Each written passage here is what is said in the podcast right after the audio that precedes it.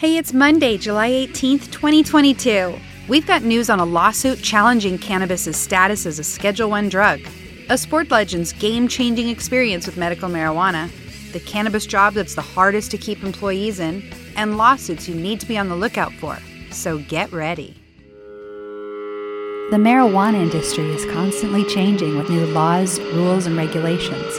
And whether you're working in the field or investing in it, you need to know what's happening. We keep you up to date by bringing you the latest information on the marijuana industry. So get ready because this is the M News Now. Nevada legalized cannabis for both medical and adult use in 2016. However, the State Board of Pharmacy still has it listed as a Schedule 1 drug, as does the federal government. With this confusing loophole, the Nevada police have been charging people with possession of a controlled substance with intent to sell, even if it's just a small amount of marijuana. This has caused people to be at risk of felony prosecution for something that's state legal. In light of this, the Nevada chapter of the ACLU is backing a lawsuit against the Nevada Board of Pharmacy over their failure to remove cannabis from their list of Schedule 1 drugs. The lawsuit asserts that it's unconstitutional for the Nevada Board of Pharmacy to keep cannabis listed as a Schedule 1 drug while also being state legal for having medicinal value and recreational use. The plaintiffs in this case include an individual who was found guilty of a Class E felony for cannabis possession a year after it was legalized, and the Cannabis Equity and Inclusion Community, or CEIC. They're a group who works to help people get prior marijuana convictions cleared and also assist disadvantaged communities to participate in the state legal market. The founder of the CEIC, Aisha Goines, said in a press release that it's disheartening that we are four years after legalization and we're still dealing with policies that can derail people's lives over cannabis possession. The plaintiff's lawsuit states that CEIC and Mr. Poole are entitled to relief regarding the misclassification of marijuana, cannabis, and cannabis derivatives as Schedule 1 substances, because this misclassification of cannabis has caused the plaintiffs continued damage from having a felony. And the CEIC continues to expend their funds trying to assist those wrongly prosecuted people. The lawsuit's also asking the courts to require that the State Board of Pharmacy removes cannabis as a Schedule 1 drug. An attorney with the ACLU of Nevada, Sadmira Ramic, who's representing the plaintiffs in this case, said she feels that the police are finding ways to charge people with marijuana and that the Board of Pharmacy is aware of the marijuana state laws, but have maintained its Schedule 1 status despite being required to have to reevaluate scheduling decisions each year. Since the lawsuit was filed in April, the Nevada State Board of Pharmacy filed a motion asking the courts to dismiss the case against them. This week, Brett Kandt, the general counsel for the Board of Pharmacy, told Clark County Judge Joe Hardy I think it's clear that the goal of the petitioners is to have marijuana descheduled altogether. When the judge asked Kandt why he believed this, he said, That's the result. Because if this is a judicial determination that Schedule 1 is unconstitutional, and further judicial determination that the Board of Pharmacy has no authority to schedule marijuana, then it's simply descheduled altogether. Judge Hardy denied the Board of Pharmacy's motion to dismiss the suit and agreed that the case may proceed.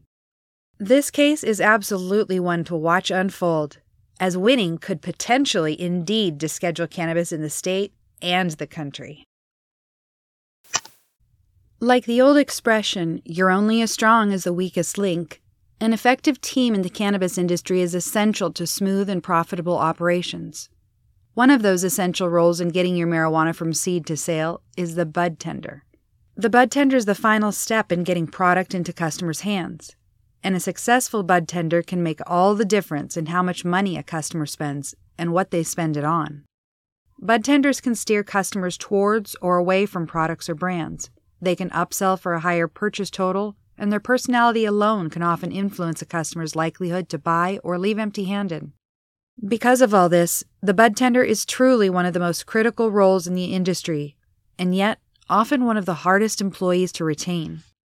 A study on bud tenders from the 2022 Bud Tenders Association Industry Report found that 77% of all customers said they rely on the bud tender to help making purchase decisions.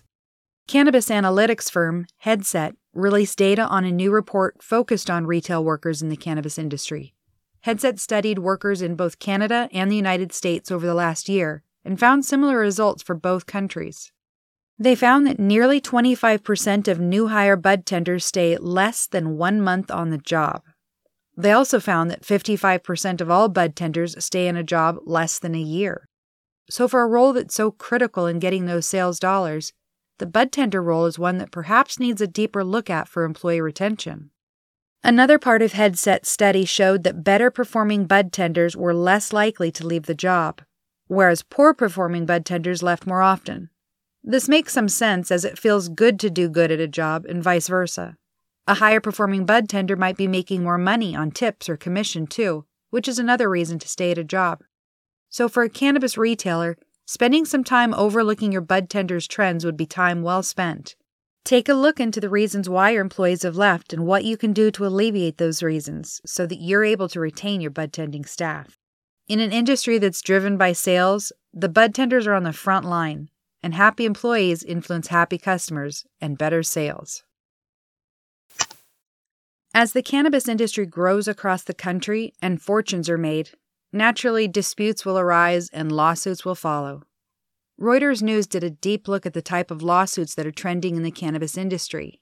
They studied states where cannabis is legal and looked at the most recent data, focusing on the first half of 2022. The sampling of lawsuits can give owner operators, employees, and investors an idea of things to be conscientious of while doing business. Reuters' study found that the vast majority of all lawsuits, just over one third, or 34%, revolved around commercial disputes. These include things like breach of contract, landlord tenant disputes, securities issues, breach of fiduciary duty, and fraud. The next most common type of lawsuits, at 21%, were from actions against state and local governments, such as issues around administration and regulation of a state's cannabis market. Employment disputes made up 14%, and unpaid tax collection were 10% of the litigation filed. Intellectual property disagreements, particularly trade infringement, were another 9% of the total. Customer class actions brought in 5%, and antitrust disputes brought up the remaining at approximately 2% of all suits filed. Reuters noted that a growing number of legal experts anticipate that as the market continues to mature, more types of lawsuits will arise. They say to be on the lookout for more suits regarding things such as product liability, in regards to improper labeling or a defect in how something was marketed or manufactured. Experts say that the cannabis industry should also be prepared for an increase in FDA actions regarding the violation of Food, Drug, and Cosmetics Act. Earlier this year, the FDA already issued more than a dozen warning letters to companies regarding the sale, labeling, and or marketing of CBD products. The cannabis industry is expected to continue to grow at an incredible rate, which only encourages more people to want to get into the business. As a natural result of numbers, lawsuits are bound to increase as well.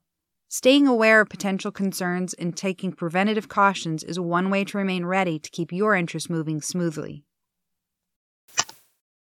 Rugby is arguably one of the physically toughest sports on the body. It requires strength, power, and the ability to endure getting hit hard for up to 80 minutes a game.